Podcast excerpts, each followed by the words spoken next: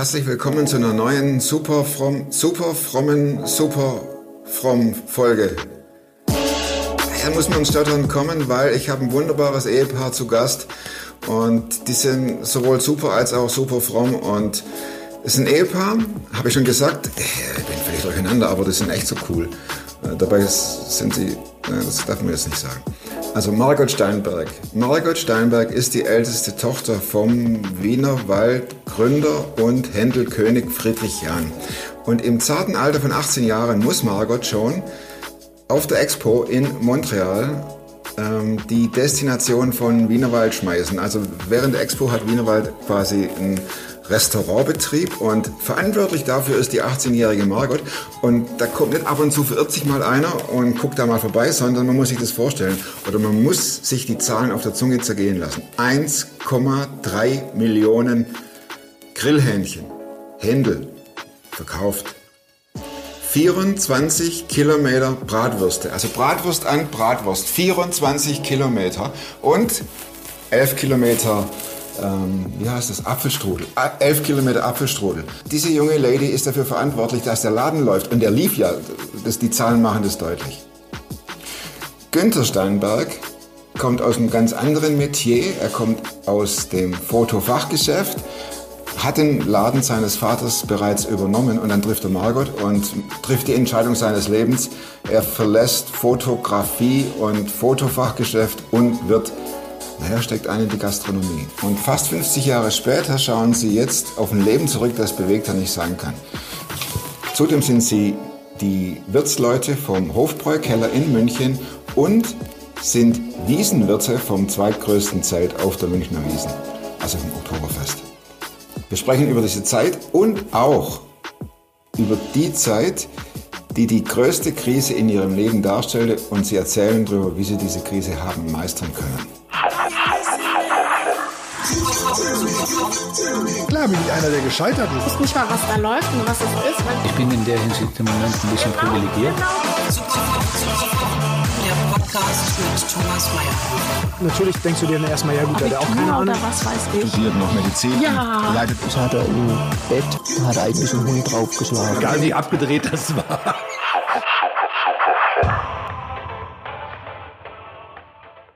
War das ein Wunsch für Ihr Leben? Ich möchte mal in die Gastronomie oder gab es auch Zeiten, wo Sie dachten, oh nee, komm? Das war bei mir überhaupt gar keine Frage. Ich bin nicht gefragt worden. Das war automatisch. Mein Vater hat gesagt, du machst es und fertig. Also das gab es damals noch gar nicht so. Ja. Also ich, ich, war ja die Erstgeborene, wir sind ja zwei Schwestern und äh, bin ja leider Tochter geworden und kein Sohn. Und mein Vater hat mich aber so behandelt, als ob ich ein Sohn wäre. Und das heißt, ich habe immer das gemacht, was er wollte. Und für mich gab es überhaupt gar keine andere Frage, also was ich werden wollte. Sondern er hat gesagt, du machst das und jetzt gehst du auf die Hotelfachschule und dann machst du das. Da hat man sich auch keine Gedanken gemacht, sondern das war völlig klar. Das war einfach ganz klar. Ja, ja. Mir ist gar nichts anderes übrig geblieben. Aber und dann wächst man da so rein und dann denkt man sich, okay, ja, das musst du jetzt machen. Das passt. Und das passt schon. Und man, man, ich war ja sehr, sehr jung, wie ich da in Montreal war. Da war ich gerade 18. Und da musste ich praktisch da die, die 80 Leute äh, Personal. Äh, auf der Expo, ne? Auf mhm. der Expo, ja, ja. Weltausstellung. 18-jährige. Ja, also ich habe. Jan Mädel, ja, Chefin. schmeißt den ganzen. Chefin. Ja. Das ist der Hammer, oder? Aber ich habe Gott sei Dank einen tollen Stab um mich herum gehabt, also richtig tolle Leute, die mir dann auch geholfen haben, weil die ah, okay. haben schon gesehen, naja gut, also ich war jetzt gerade fertig von der Hotelfachschule und die haben mir also sehr geholfen. Aber es war bei uns so ein Ansturm tagsüber, dass wir mit der Produktion fast überhaupt nicht nachgekommen sind. Die Leute sind Schlange gestanden bei uns vor dem Lokal. Also das kann man sich gar nicht mehr vorstellen, gell? Nein. Wir sind wirklich, wir haben drinnen ein paar Hostessen gehabt, die nur platziert haben. Da ging es, das war ja in Amerika oder Kanada, da Kanada, stehen die ja an der, an der Kasse und warten, bis sie platziert werden. Ah, okay. Also dann haben die schnell abgeräumt und dann ging es noch vier, fünf, sechs, so hin und her und dann kamen die Leute wieder rein, ein Tisch wieder voll. So, dann haben die gegessen, das hat denen gut gefallen und dann wieder weg, schnell abgeräumt schon die nächsten. Und so ging es den ganzen Tag über. Also im Prinzip reingewachsen, gemacht, fertig. Ja, und das hat man dann auch mit der Zeit, natürlich, also da wächst man dann rein. Zuerst haben wir gedacht, oh Gott, hoffentlich schaffe ich das überhaupt. Mhm. Aber dann, also langsam wächst man dann so rein. Aber, Herr Steinberg, Sie kommen nicht aus dem Gastronomiegewerbe, sondern, und da bin ich natürlich hellhörig, als ich das las, Fotografie. Ja, Fotografie eigentlich auch nicht, sondern ich habe diese Dinger verkauft. Also es ist ein Fotogeschäft, wie es es heute ja gar nicht mehr gibt. Fotofachhandel Nee. gibt's ja heute nicht mehr. Wir haben also Fotoapparate verkauft, wir haben Fotoarbeiten gemacht, also damals noch mit Vergrößern und Entwickeln und Vergrößern und Kopieren und diese ganzen Dinge, wie es halt damals üblich war.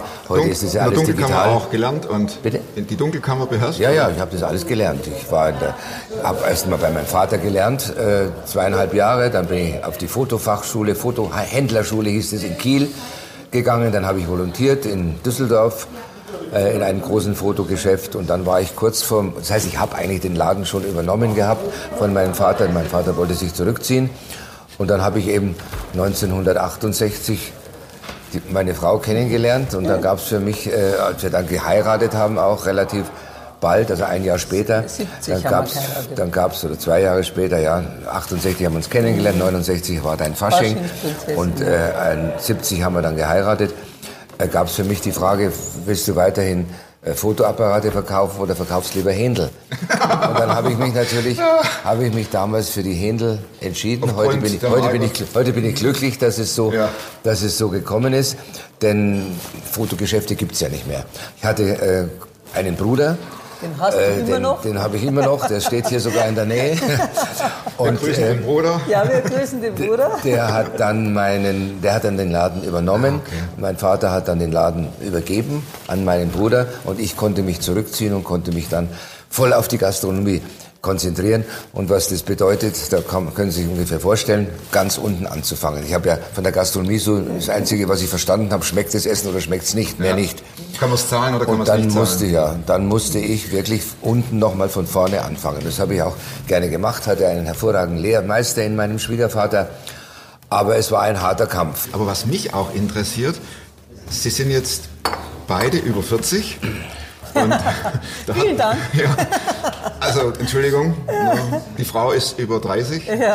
Und Ich bin 40 doppelt so alt. Ja, ja, Das genau. erzählt mir niemand. Doch, aber noch nicht. Ich stehe zu meinem Alter Ja, und das. Genau. solange ich gesund bin und mich einigermaßen wohlfühle, spielt das Alter keine Ja. Rolle. Und wenn man jetzt so sich ähm, mal umdreht innerlich und zurückschaut, gibt es da ein besonderes Highlight, das man so im, aus dem Vergangenheitsnebel rauswabern sieht, so eine Bergspitze, wo man sich gar nicht groß überlegen muss, ich gucke nach hinten und da sehe ich das Ereignis. Gibt es da sowas bei Ihnen? Also, Ja, das ist eigentlich das, was ich Ihnen vorhin schon, also bei mir, was ich Ihnen vorher schon gesagt habe. Es gibt im Leben oftmals Situationen, und es war eigentlich meine größte, wo ich vor einem Scheidepunkt stand. ja. Bleibe ich, äh, bleibe ich in, in meinem ur- ursprünglichen Beruf oder gehe ich in die Gastronomie? Das ist für mich ein ganz entscheidender Punkt. Mein Leben wäre ganz anders verlaufen, wenn ich meine Frau nicht kennengelernt hätte. Und dann wäre ich wahrscheinlich wahrscheinlich in der, in der, im, im Fotohandel geblieben, wüsste heute nicht, was ich getan hätte, weil die Fotogeschäfte gibt's ja nicht mehr. Ich hätte also auch umlernen oder umdenken müssen. Aber ich habe mich da eben, das war für mich ein ganz entscheidender Punkt in meinem Leben, in diese Richtung zu gehen und nicht in die. Und bei Ihnen, Margot? Für mich war der entscheidende Augenblick, wie ich Jesus persönlich kennengelernt habe. In dem Moment hat sich mein Leben total geändert. Wir sind ja hier bei Superfromm. Das heißt, wir Ja. sprechen über den Glauben, das ist Ja. Inhalt. Ähm, wir haben uns überhaupt nicht vorbereitet. Wir haben uns Ja. zum ersten Mal sehen wir uns jetzt. das ist aber so. Und das ist, das ist super. Ja. Mhm. Äh, da, da hake ich natürlich gerne nach. Ja, wie war das? Wie, oder wann war das? Wann haben Sie Jesus kennengelernt und, und wie lief das ab? Das war 1989. Also das ist schon jetzt ähm, Ist ja 30 her. Jahre her. Und äh, ja, vorher ist ja mein Leben äh, eigentlich so verlaufen, ich musste, ich musste in die Ga- Gastronomie. Ich meine, habe ich ja auch gerne gemacht. Dann haben wir geheiratet, dann habe ich äh, zwei Kinder bekommen, wunderbare. Und mein Mann war halt dauernd auf Reisen, der, weil unser Konzern war ziemlich groß und, und weltweit eigentlich angesiedelt. Und er war halt sehr viel weg und ich war ziemlich viel alleine zu Hause mit den Kindern. Und irgendwo hat man sich dann auch so äh, sagen wir mal, ein bisschen auseinandergelebt, weil jeder hat so sein eigenes Leben gelebt. Mein Mann war halt nur im, im Geschäft unterwegs und ich war zu Ja. Hause. Wenn ich da ganz kurz Ja, einflechten Ja, darf, wie, immer, das, wie das bei mir war am Anfang. Ich musste ja wirklich unten anfangen und wurde natürlich von allen Seiten beobachtet. Können Sie sich ja vorstellen. Meine Frau hat mich beobachtet. Wie macht er das jetzt in der Gastronomie? Hoffentlich gut. Mein Schwiegervater hat mich beobachtet und vor allen Dingen der Konzern. Das war ja ein weltweiter Konzern. Da kommt jetzt einer daher, heiratet ein, meint er, Aus dem Fotogeschäft. ja, der, kein, Was will der denn? der keine Ahnung, Eingeheiratet der keine Ahnung von der Gastronomie hat, jetzt schauen wir mal, wie, der, wie sich der macht. Ja. Und Lass mal das war auflaufen. für mich natürlich, ja, so ungefähr. Und das war für mich natürlich schon ein wahnsinniger Ansporn. Und deshalb habe ich da wirklich mich reingehängt. Und da gab es für mich wirklich nur Lernen, Lernen, Lernen, Arbeiten, Arbeiten. Und ich habe mich dann relativ schnell äh, hocharbeiten können. Natürlich auch durch die Unterstützung von meinem Schwiegervater, der mich da sehr unterstützt hat. Und ähm, habe dann im Konzern gleich äh, nach den ganzen Schulungen und den ganzen Le- Lehrphase auch gleich Positionen übernehmen können. Und das, ja, da- dann kam ich rela relativ schnell ins Auslandsgeschäft. Das heißt, er hat mir die ganzen Auslandsbetriebe übertragen. Da waren natürlich noch viele Zwischenstationen, aber dann habe ich das Auslandsgeschäft übernommen und dann war ich wirklich weltweit unterwegs. Wir Und das heißt dann, dass Ihre Frau einfach zu Hause Ja, war? ich war zu Hause, weil die Kinder ja noch sehr klein Das waren und, und ich wollte die Kinder einfach nicht, nicht so lange alleine lassen. Also ich habe mir mal so eine Reise mitgemacht, ich weiß nicht, da haben wir in Japan einen Betrieb eröffnet, im Wienerwald. Dann habe ich gesagt, nach einer Woche, ich muss wieder zu, äh, zurück. Das sind ja Mutter. Ja, ja, und und dann habe ich gesagt, daheim. eine Woche, um Gottes Willen, dann ja nicht mehr. Das habe das hab ich Also- zu dieser Zeit überhaupt nicht, also da habe ich überhaupt nicht dran gedacht. Für mich gab es den Beruf, ich muss in diesem Beruf Mhm. Ja. was leisten, ich muss schauen, dass ich in dem Konzern mich festige und Das den, ist ein enormer Druck. Ja, und den enorm. Leuten natürlich auch beweise, dass ich nicht nur ein eingeheirateter Schwiegersohn Schwiegersohn. bin, sondern dass ich auch was Ja. bewege. Ja. Und das, da habe ich natürlich äh, sehr, sehr viel Zeit investiert Mhm. und äh, viel zu wenig für die Familie oder für meine Frau. Ja. Ja. Und da kamen ja dann auch diese Krisen, auf die wir wahrscheinlich gleich Ja, noch weil, zu sprechen weil kommen. es hat ja früher hat's ja kein Handy gegeben, also so wie heute, dass man sich weltweit schnell unterhalten kann. Wir haben ja nur die Schnurtelefon gehabt. Und, und mein Mann war irgendwo unterwegs, ich hätte ihn ja nie erreichen können. Und, äh, und bei ihm war es ja auch oft, da hat er keine Zeit gehabt. Also Sitzung, es war schwierig. Flug. Ja. Und dann kam, da Bist kommt dann irgendeinem Hotel, irgendwo ne? eine Leere auf, also in einem. Bei meinem Mann nicht, der war ja ausgefüllt, aber bei mir kam dann so, da denke ich mir, ja, ist denn das jetzt alles auf der Welt? Also Und da waren wahrscheinlich die Kinder auch schon ein bisschen älter. Da hat man mehr Zeit gehabt, oder? Ja, so, so viel älter auch wieder nicht, aber die waren halt dann, ja, schon zehn oder sowas. Ja, ja. Also da, da waren sie dann schon in der Schule und das war halt, äh, freilich, ich, ich war dann schon, ja, aber man, man wünscht sich ja, wenn man verheiratet ist, wirklich eine Gemeinschaft. Ja. Und, und einfach auch, dass ich sagen kann, du, das hat, da halt, die Kinder haben das gemacht oder das, oder wie soll ich das entscheiden? Und das, das musste ich immer alles allein. alleine machen.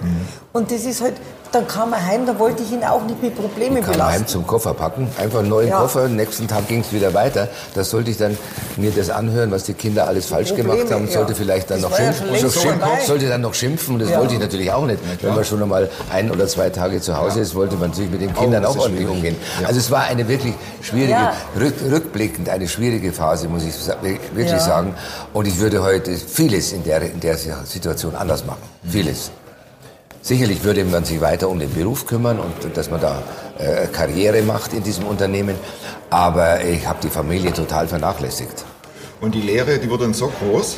Ja, die Lehre war dann echt bei mir so groß, dass ich, ich meine, wir sind zwar äh, katholisch aufgewachsen, ich habe schon gewusst, dass es äh, Gott gibt und Jesus, aber das war für mich in der Kirche, also daheim nicht so unbedingt. Und äh, dann ich, war ich auf der Suche, dann bin ich also in die Esoterik eingestiegen. Ah, das war eine schöne Zeit. Alles Warum? Ja, furchtbar. Da kamen, sie, da kamen sie jede Woche mit irgendeiner, na, jede Woche nicht, aber alle vier Wochen mit einer neuen Idee. Ja. Und jetzt habe ich das. Und jetzt gehe ich dorthin. Ist ja auch und jetzt ein mache ich, wichtiger Bereich, mache ich dort einen ne? Lehrgang und dort einen Kurs und über Furchtbar. Kohlen, Kohlen wollte sie laufen und pendelt hat sie und alles mögliche. Also diese, Ja, ja, diesen ganzen so Mist. Sachen. und ich habe mir gedacht, lass du die mit dem Schmarrn, äh, die kommt nächsten Monat sowieso wieder mit was anderem. Kommt sowieso Ja, ja, stimmt. Das war ja dann irgendwann war das wieder vorbei, die Phase.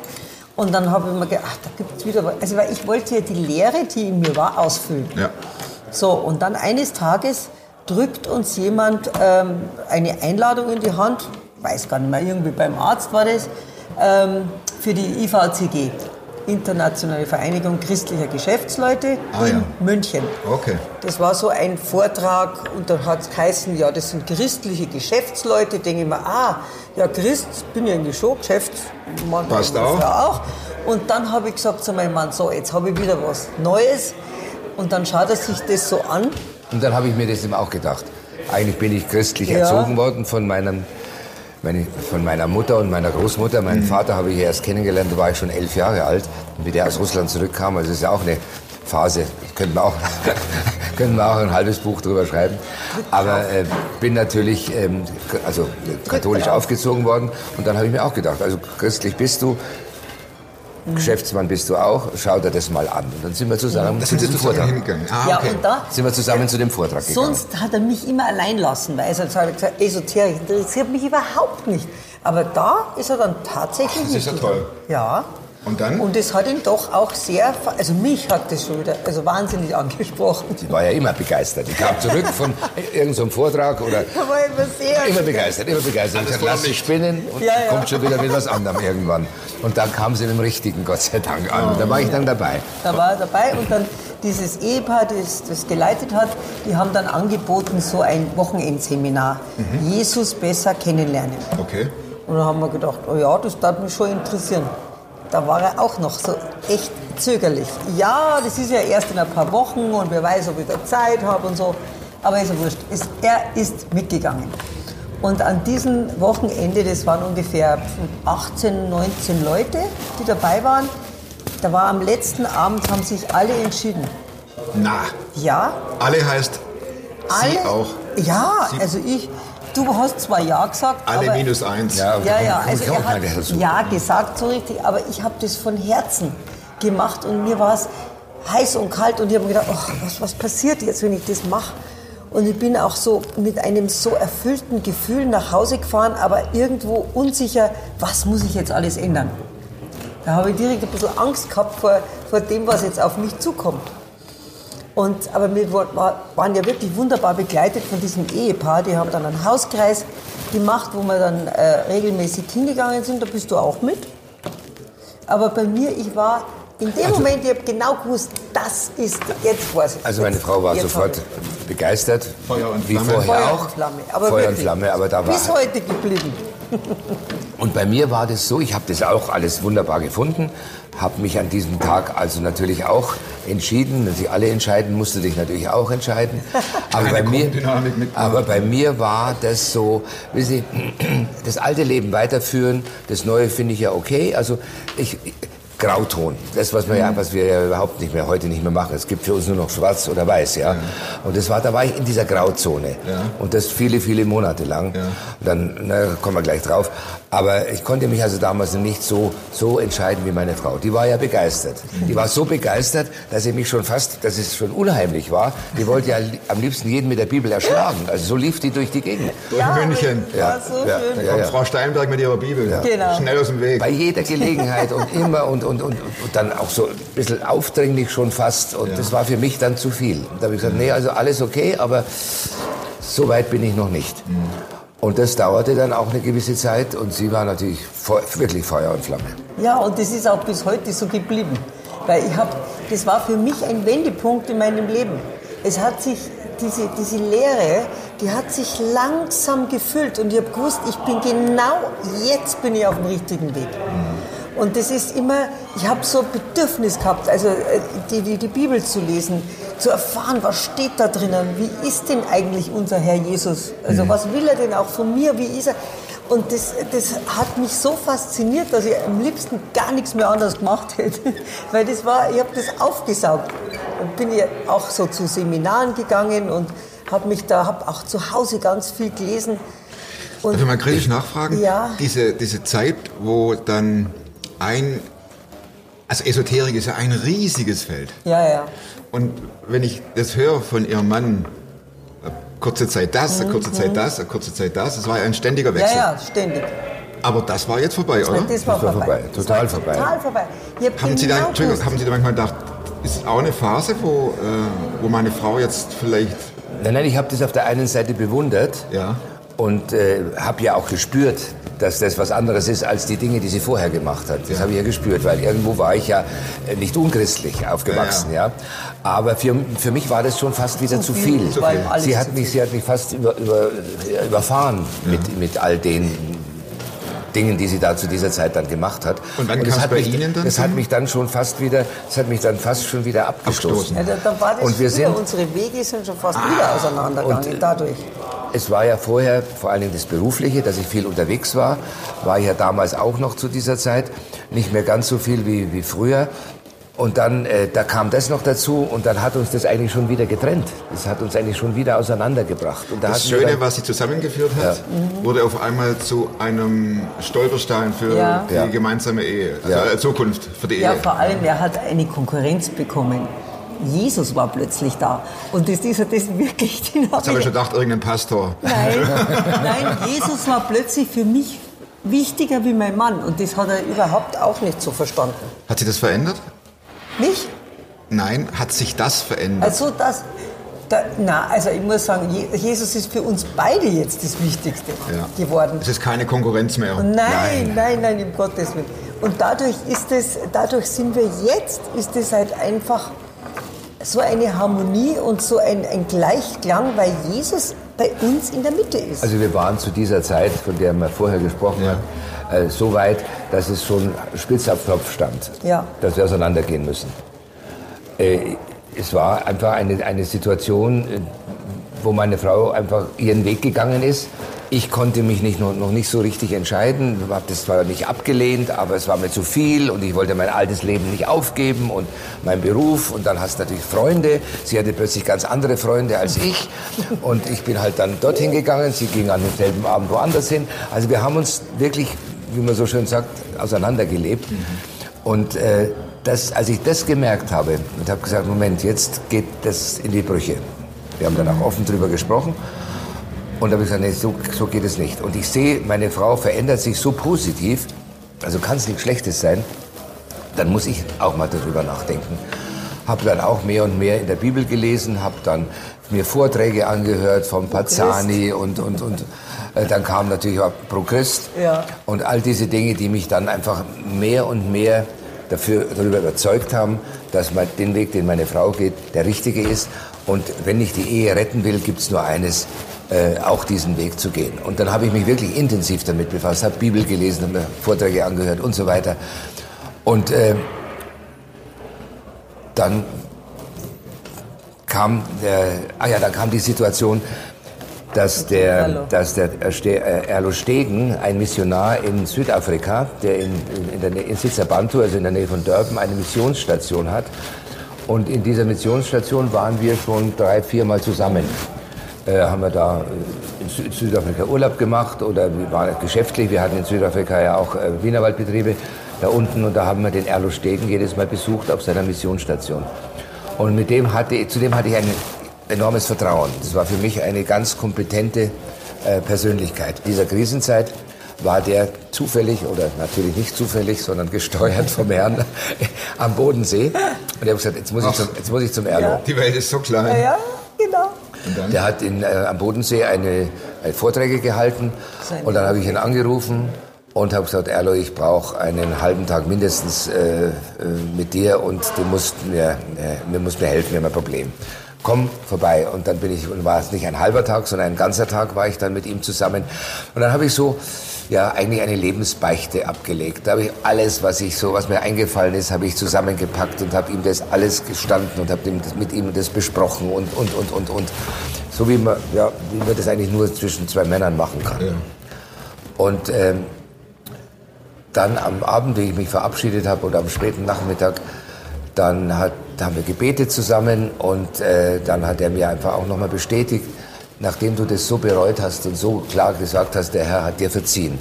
Und mit diesem inneren, mit dieser inneren, mit diesem inneren Gefühl bin ich dann ins Auto gestiegen und nach München gefahren. Und habe gesagt, der Herr hat mir verziehen, danke, danke, danke, ja, fast den ganzen, den halben Weg ge- gebetet, um, nicht das jetzt zu vertreiben, aber den halben Weg gebetet. Und gesagt, der Herr hat mir verziehen, hoffentlich kann mir meine Frau auch verzeihen. Ach, jetzt kommt es. Und dann äh, kam ich nach Hause und dann ich, hat sie natürlich gemerkt und habe ihr natürlich auch erzählt und hat sie da auch gemerkt, wie, wie ernst ich das nehme. Und ich habe gedacht, okay, fahren wir nächste Woche in Urlaub und jetzt ist alles wieder okay. Und das war es natürlich nicht. Denn äh, meine Frau hat gesagt, oder ich habe das natürlich auch eingesehen, das, was man über Jahre, über viele Jahre vernachlässigt hat oder wo man sie gekränkt hat oder wo man einfach Fehler gemacht hat, das kann man nicht innerhalb mit ein, von einem Gespräch vom Tisch wischen. Das geht einfach nicht. Wie ging das Ihnen, als er dann nach Hause kam vom Bodensee? Ja, ich habe mir das wohl angehört und dann habe ich mir gedacht, na, da bin ich jetzt gespannt, weil also ich mein, das Vertrauen, das muss ja erst wieder wachsen. Ich Ganz habe mir gedacht, ich sag dir das nur, damit ich jetzt, damit er mich wieder zurückgewinnen kann. Ja, das glaubt man einfach vorher nicht, ja. Ja. Und dann haben wir gedacht, ja, das muss er sich jetzt schon beweisen, also weil so schnell geht das nicht. Und dann hat sie mir statt Urlaub hat sie mir einen Vorschlag gemacht und gesagt, wir haben äh, in äh, Schloss Klaus in Oberösterreich, äh, da gibt es ein, im Schloss Klaus gibt es ein Ehepaar, christlich- ein Haus. Mhm. christlich, ja, ein christliches Haus, und da gibt es ein Ehepaar, die wir schon kannten, äh, die machen Eheseminare. Da gehen wir jetzt hin. Das Statt- war das Brett. Statt dass wir, nach so Mallorca, statt dass wir nach Mallorca fliegen oder sonst wohin, was ich mir gewünscht hätte, er hat gesagt, nein, du machst jetzt mit mir ein Eheseminar. So viel dazu. Ne? Und dann sind wir beide nach Schloss Klaus ge gefahren und haben dann eine Woche, ne? Waren wir eine ja, Woche? eine Woche. Bei haben Ute und Lutz? Die beiden so, also so liebevoll um uns gekümmert. Ja. Haben also nicht jetzt das gesagt, ja, ihr müsst zusammen und das ist doch, steht in der Bibel drin, sondern nein, also die, wir haben Gespräche geführt, du mit dem Lutz, ich mit der Ute, dann wir wieder zu viert. Und dabei lief ja der Betrieb dort weiter bei, bei denen im Schloss und die Ute war Lehrerin, die konnte ja erst am Nachmittag. Also das war gar nicht so einfach, aber wir haben also eine ganze Woche sehr, sehr intensiv gehabt und mit ganz vielen Gesprächen und Gebeten. Und dann zum Schluss, dann haben wir eigentlich nochmal geheiratet. dann haben sie gesagt, wollt ihr es nicht noch mal probieren, ihr zwei? Und dann haben wir gesagt, na, also ich war schon ein bisschen sehr zögerlich. Also ehrlich, ja, weil das ist halt, war schon ein echter Schritt. Und ich, aber ich wusste, dass mein Mann wirklich jetzt von ganzem Herzen das wollte. Und dann haben wir gedacht, okay, also probieren können wir es ja noch mal. Und dann haben wir eigentlich noch mal Ja gesagt vor Ute und Lutz. Das sind unsere Trauzeugen, unsere zweiten. Also wie habt ihr denn das, also wie haben Sie denn das gemacht? Das interessiert mich schon. Einfach, Nein, also keine, keine Zeremonie oder Nein, sowas. gar nein, nein, nicht. wir haben uns einfach nochmal war am Trauversprechen gegeben, ja, im Prinzip, so, ja, wir wollen genau. nochmal neu anfangen und wir, äh, ja, Ja, und die zwei waren neben uns. Also die, die haben, die haben das zugehört, haben dazugehört die haben und gesagt, haben uns dann wir letzten sind jetzt eure Zeugen, gell? dann- und wir und werden jetzt haben euch uns- beobachten. haben uns dann gesegnet und so sind wir dann, mit Ja. diesem Segen sind wir dann nach Hause gefahren. das Datum habt ihr noch im Kopf, oder? Das war im November 2003. 2003, ja. Zwei war das große Krisenjahr. 13. oder 14. November. Ist ja gar nicht so lange her eigentlich, ne? Nein, noch nicht so lange, aber ich muss sagen, diese Zeit, die wird, gut, das hat ein bisschen gedauert. Also das Vertrauen musste ja erst einmal aufgebaut werden. Aber das ist so gewachsen und diese Zeit ist mir noch viel wichtiger und wertvoller wie die anderen Ehejahre zuvor. Das, ist, das ist jetzt so, wie, wie ich mir wirklich vorstellen kann, dass Jesus eine Ehe will. Genauso gehört das. Mit, mit allen, wo, wo wir uns auch nicht immer einig sind. Ja? Und, und einmal, Ich wollte gerade fragen, gibt es eigentlich auch ab und zu noch Ah, Meinungsverschiedenheiten? ja, Ja, aber- natürlich. aber- aber- aber, aber keine, keine- keine- gravierenden. überhaupt nichts Gravierendes. Also wirklich nicht. Natürlich sagt man mal, also das finde ich jetzt nicht so gut oder das mag ich jetzt Aber nicht ich machen. meine, du wirst, aber es, du wirst es hoffentlich bestätigen. Ich habe schon das Gefühl, dass ich mich seit dem Zeitpunkt auch selbst verändere, Aber verändert total. habe. Das dass ich hab ich anders, dann dass so- ich anders bin. so Früher wäre ich genau aufgegangen, man natürlich, wenn sie irgendeine andere Meinung war oder wäre sauer gewesen oder wäre Genau. einfach weggefahren zum Zuhause, weil man immer im Stress war und, und, und einfach ja, sich einfach nicht in den anderen reindenken konnte. Das ist heute alles Ist ganz ja anders. ganz normal, bei, ne? bei Man uns ist es heute, ja, logisch. bei uns Mit all den Herausforderungen. also äh, die Meinung, natürlich gibt es mal unterschiedliche Meinungen. Meistens, wenn ich sage, heute Abend gehen wir dorthin, dann muss denn das unbedingt sein? Sag Ja. ich, das muss jetzt leider unbedingt sein. Aber übermorgen, Genau. das können wir ausfallen lassen. Aber ja. das sind Kleinigkeiten, über die man... Aber es ist halt so, dass ich habe das so an Kleinigkeiten sofort gemerkt, weil ich war ja, ich habe ja meine Fühler ausgestreckt, gell, am Anfang. Denke ich mir, ja, meint er das jetzt wirklich Alle ernst? Antennen. Alle Antennen.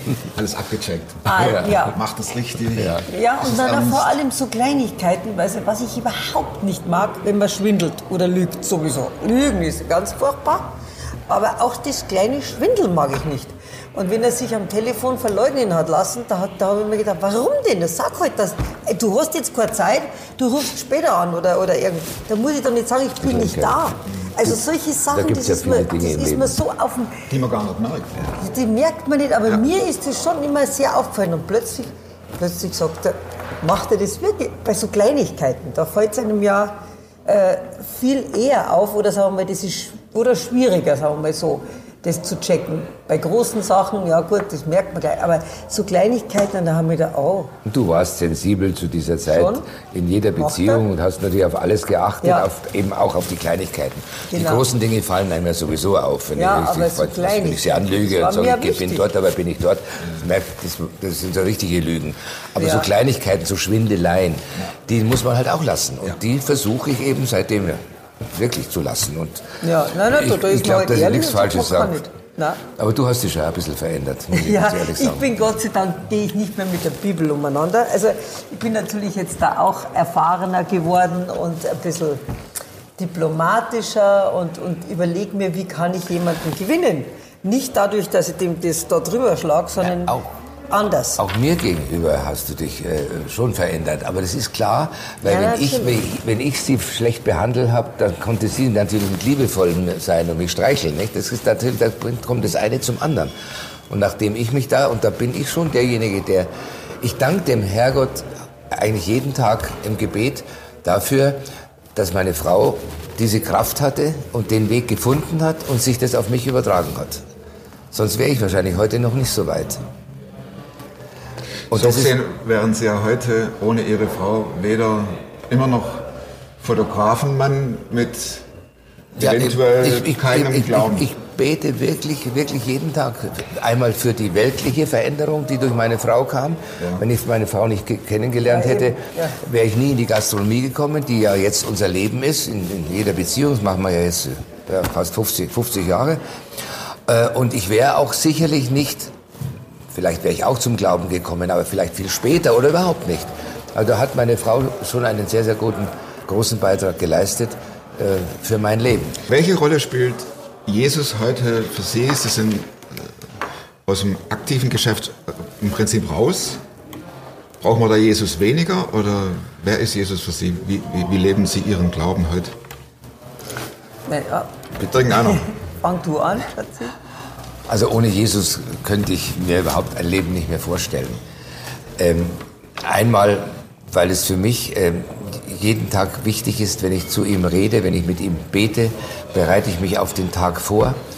Wir beten zusammen, lesen aus der Bibel morgens, bevor wir aus dem Haus gehen, bereiten uns auf diesen Tag vor, danken für den Vergangenen, danken für die Nacht und bitten eben auch um den Segen und den Schutz für den Tag, der da gerade beginnt. Das ist für mich ein ganz, ganz wichtiger Punkt jeden Tag, bitte. Ja, ich höre zu. Also ich bin so fasziniert, weil ich wollte gerade fragen, nehmen Sie Jesus auch mit in Ihren Alltag im Ja, Geschäft? natürlich. Und ich nehme den mit rein. Ich habe auf meinem Schreibtisch oben eine Bibel liegen, damit ich eben auch immer wieder dran denke.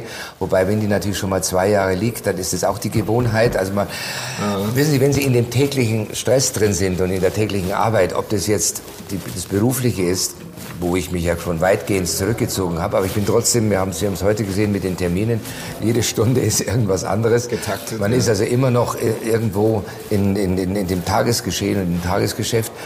Und äh, da muss man sich immer mal wieder dran erinnern, dass der Herr ja da ist, den, dass man den nicht tagsüber vergisst, dass man ihn auch bittet, bei diesem Gespräch dabei zu sein. Ich habe auch für dieses Gespräch heute gebetet, dass wir hier die richtigen Gedanken haben und die, die richtigen äh, Worte finden, ja. Und äh, so versuche ich halt, Jesus bei allem mit einzubinden. Bei allem, was wir tun. Und was uns natürlich besonders am Herzen liegt, aber da wird die Margot vielleicht noch ein bisschen drüber sprechen, äh, wo wir ja auch etwas zurückgeben wollen, weil wir eben so gesegnet worden sind in unserem Leben. Uns geht es gut, uns geht es wirtschaftlich gut. Wir sind Gott sei Dank alle noch gesund. Wir haben gesunde Kinder, eine tolle Familie, auch mit den Kindern zusammen. Und äh, ein bisschen was zurückzugeben von dem Segen, den wir bekommen haben. Und da haben wir eben äh, etwas gegründet, das uns jetzt auch weitgehend auslastet. genau. Das war der perfekte, das perfekte Zuspiel Ja. jetzt in Südvorstand. Ja, also wir haben äh, 2010, Ende 2010, äh, die Stiftung, die gemeinnützige Stiftung das Münchner Herz gründen können. Also dieser wunderschöne Name, das Münchner Herz, haben wir geschenkt gekriegt von einem äh, Freund, der das vorher... Es war ein eingetragener, ein fester ein Begriff, hatte. der war geschützt. War zwar keine Stiftung, aber ein Verein und der hat sich den Namen schützen lassen und hat, hat uns den äh, übergeben, weil er gesagt hat, er hat keine Kinder und war schon nicht mehr so ganz so jung und hat Na gut, da gesagt, ging es um also- den Namen, aber der Inhalt der Stiftung, ja. ja. Und äh, wie gesagt, und ich, ich habe das immer schon auf dem Herzen gehabt. Ich möchte irgendwann einmal was, was tun äh, für junge Menschen. Und das war für mich immer im Kopf, aber wir haben überhaupt gar keine Zeit gehabt. Also durch unseren Beruf auch Ja. und unser äh, alltägliches Leben. Und dann Die Spendenfreudigkeit in Deutschland ist ja relativ groß. So haben wir natürlich auch, wie viele andere Menschen auch, mal da was gespendet Ja. und dann kam da wieder ein Bittbrief und dann ist da ein, eine Katastrophe geschehen, wo man irgendwohin überwiesen hat. So haben wir das gemacht und dann am Jahresende hat man eigentlich nicht gewusst, was hast du eigentlich jetzt gemacht? Da ein bisschen, da ein bisschen, da ein bisschen.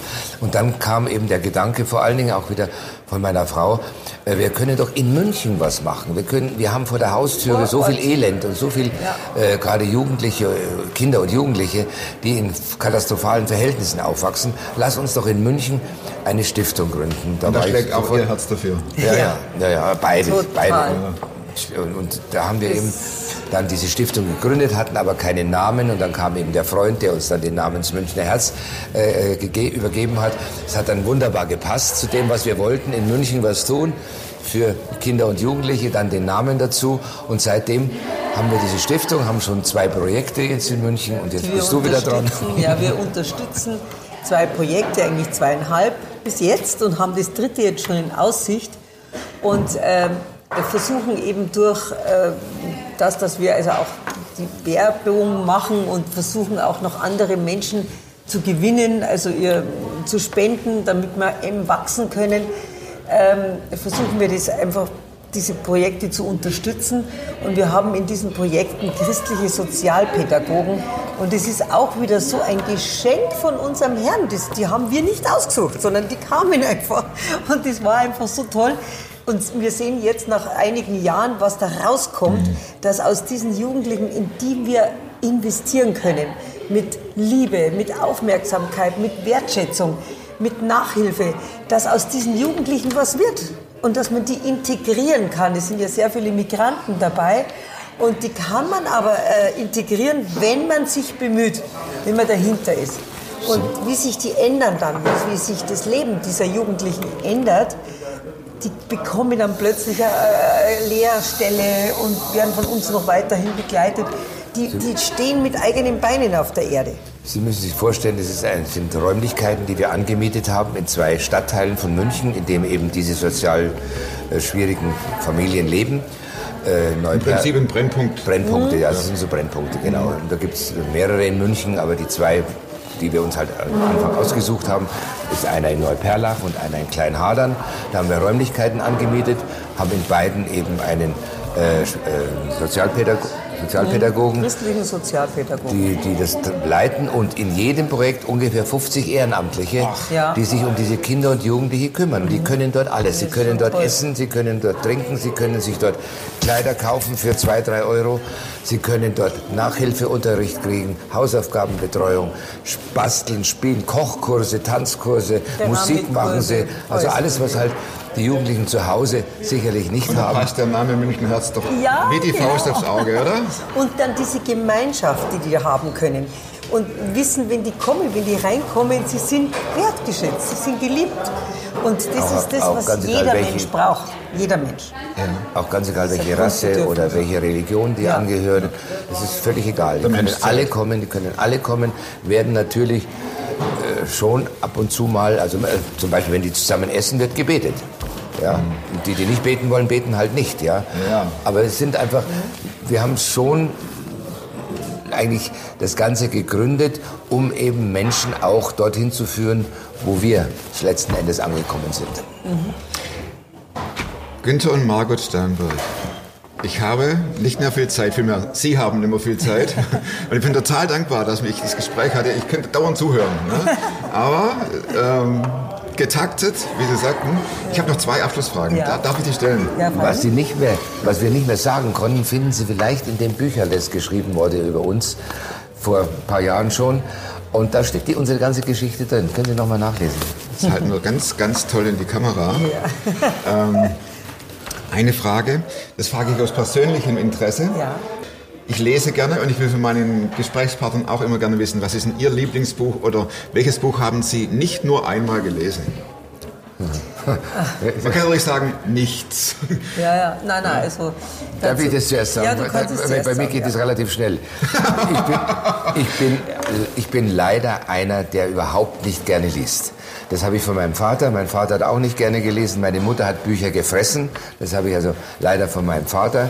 Meine Mutter, Mutter hat ja solche Wälzer äh, gelesen. Äh, mein Vater nicht. Ich habe meine Fachzeitschriften, die ich lesen muss, damit ich einigermaßen auf dem, auf dem Laufenden bleibe. Es gibt einige, inzwischen auch einige religiöse Schriften, die ich gerne durchblättere. Dann schaue ich mir die Überschrift an, dann blätter ich wieder weiter, wenn es nicht gerade das Thema ist, das mich gerade interessiert. Aber was ich regelmäßig lese, zwar auch noch nicht von A bis Z, aber regelmäßig lese, ist die Bibel. Dankeschön, Herr Steinberg. Das geben wir mal an die Frau, die bestimmt mehr liest.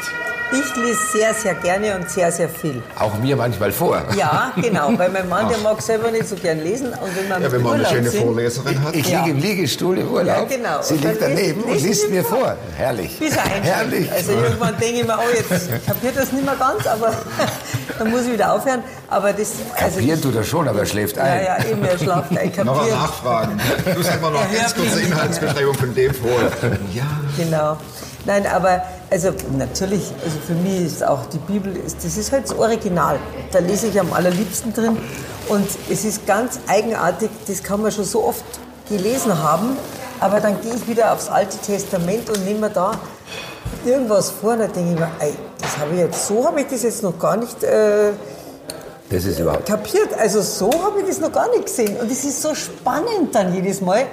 Also das ist mir auch das Wichtigste. können ja bei jedem Kapitel, das können Sie dreimal lesen und dreimal Ja, ja. finden Sie was Neues. Ja, eben. Ja? Und vor allem, wenn man, wenn man ein bisschen Abstand hat und dann denkt man sich, ah ja, das, habe ich doch, das, habe ich, das kann ich doch alles auswendig. Und plötzlich liest man da wieder andere Dinge raus. Also ich finde das faszinierend. Es Ich ist muss- immer spannend. Ich wäre auch gezwungen, etwas mehr in der Bibel zu lesen, als ich vielleicht mir, Zeit, mir sonst Zeit nehmen würde, weil äh, wir zwei Hauskreise haben. Ich habe einen Männerhauskreis am Montag immer mit sieben, Zu ja, seid ihr, ja. sieben Freunden, die sich dazu, mit meinem Bruder ist dabei und dann andere Freunde, wo wir uns montags immer Ja. treffen zu einem Hauskreis. Und äh, jede Woche, manchmal fällt er aus, aber normalerweise jede Woche. Und am Mittwoch haben wir einen Hauskreis hier im Hofbräukeller. Das sind ungefähr 20 Leute. Das ist gemischt. Da sind Frauen und ja, das Männer ist dabei. so gemischt und es sind halt, das Und- sind halt Leute, die jetzt noch ähm, nicht so weit sind. Also, Also wenn Sie, wenn Sie zwei Hauskreise führen, einen mit Frauen oder überwiegend Frauen und einen mit Männern, können Sie sich vorstellen, welcher schwieriger zu führen ist. Ich sage jetzt nichts. Ich, ich werde jetzt nicht in dieses Fettnäpfchen treten. Aber ähm, ich würde doch interessieren, was gibt es außer der Bibel noch? Also ich, ich lese äh, ganz, ganz gerne alles, was mit christlichen, christlicher Literatur zusammenhängt. Oder auch zum Beispiel, was ich wahnsinnig gern, aber ich mag eh nicht oft gern ein Buch zweimal lesen. Das mag Ah, ich nicht so gern. Die letzte Frage heißt, ähm, wir sind hier in München und ähm, Münchner Ring oder irgendwie die Ausfallstraße, da ist ein Riesenplakat angenommen. Und Steinbergs kriegen jeder die Möglichkeit, für eine Woche da eine Aussage drauf zu pinnen, ausdrucken zu lassen, die Ihnen wichtig ist. Also Frau Steinberg, das ist ein Plakat. Ja, ja, und da kommt weiß das was drauf, Sie meinen, was ja. Sie wollen. Was wäre das für eine Aussage, Herr Steinberg, was wäre das für eine Aussage? Ich würde jetzt nur einen Satz schreiben, Jesus liebt, dich. Jesus liebt dich. Jesus liebt dich. Ja, das ist, für mich ist das so wichtig, weil er liebt jeden Menschen. Und jeder Mensch hat die Möglichkeit, ihn anzunehmen. Jeder Mensch. Weil Gott geht, liebt alle Menschen und will alle zu sich ziehen. Also Jesus liebt dich, würde ich sagen. Danke. Du, weiß ich nicht. Ich, ja, ich, aus meiner Geschichte heraus würde ich sagen, probiert es aus. Prüft mich doch. Steht in der Bibel. Prüft mich doch. Also man kann es ausprobieren. Das sage ich auch jedem, der da so am Zweifeln ist und, und ja und das und das. Sag, probier's doch aus, Mensch. Ich habe es auch ausprobiert und ich bin heute glücklicher als, als je zuvor, dass ich es ausprobiert habe und mein Leben hat sich total verändert dadurch. Oder ruft mich an in der Not. Also es, es gäbe ganz, ganz viele. Aber ich würde sagen, Jesus liebt dich, das ist so ein Oberbegriff. Weil wenn man begriffen hat, dass Jesus einen liebt, egal wie man ist, wo man steht, was man gemacht hat, man kann immer zu ihm kommen. Und er verändert das Leben. Wer mehr über den Lebensweg von Günther und Margot Steinberg lesen möchte, und da gibt es wirklich viel zu erfahren, dem empfehle ich dieses Buch hier, Maßvoll. Den Link findet ihr unten. Und nächste Woche gibt es eine neue Folge von Superfromm. Und bis dahin, bleibt oder werdet superfromm. Macht's gut.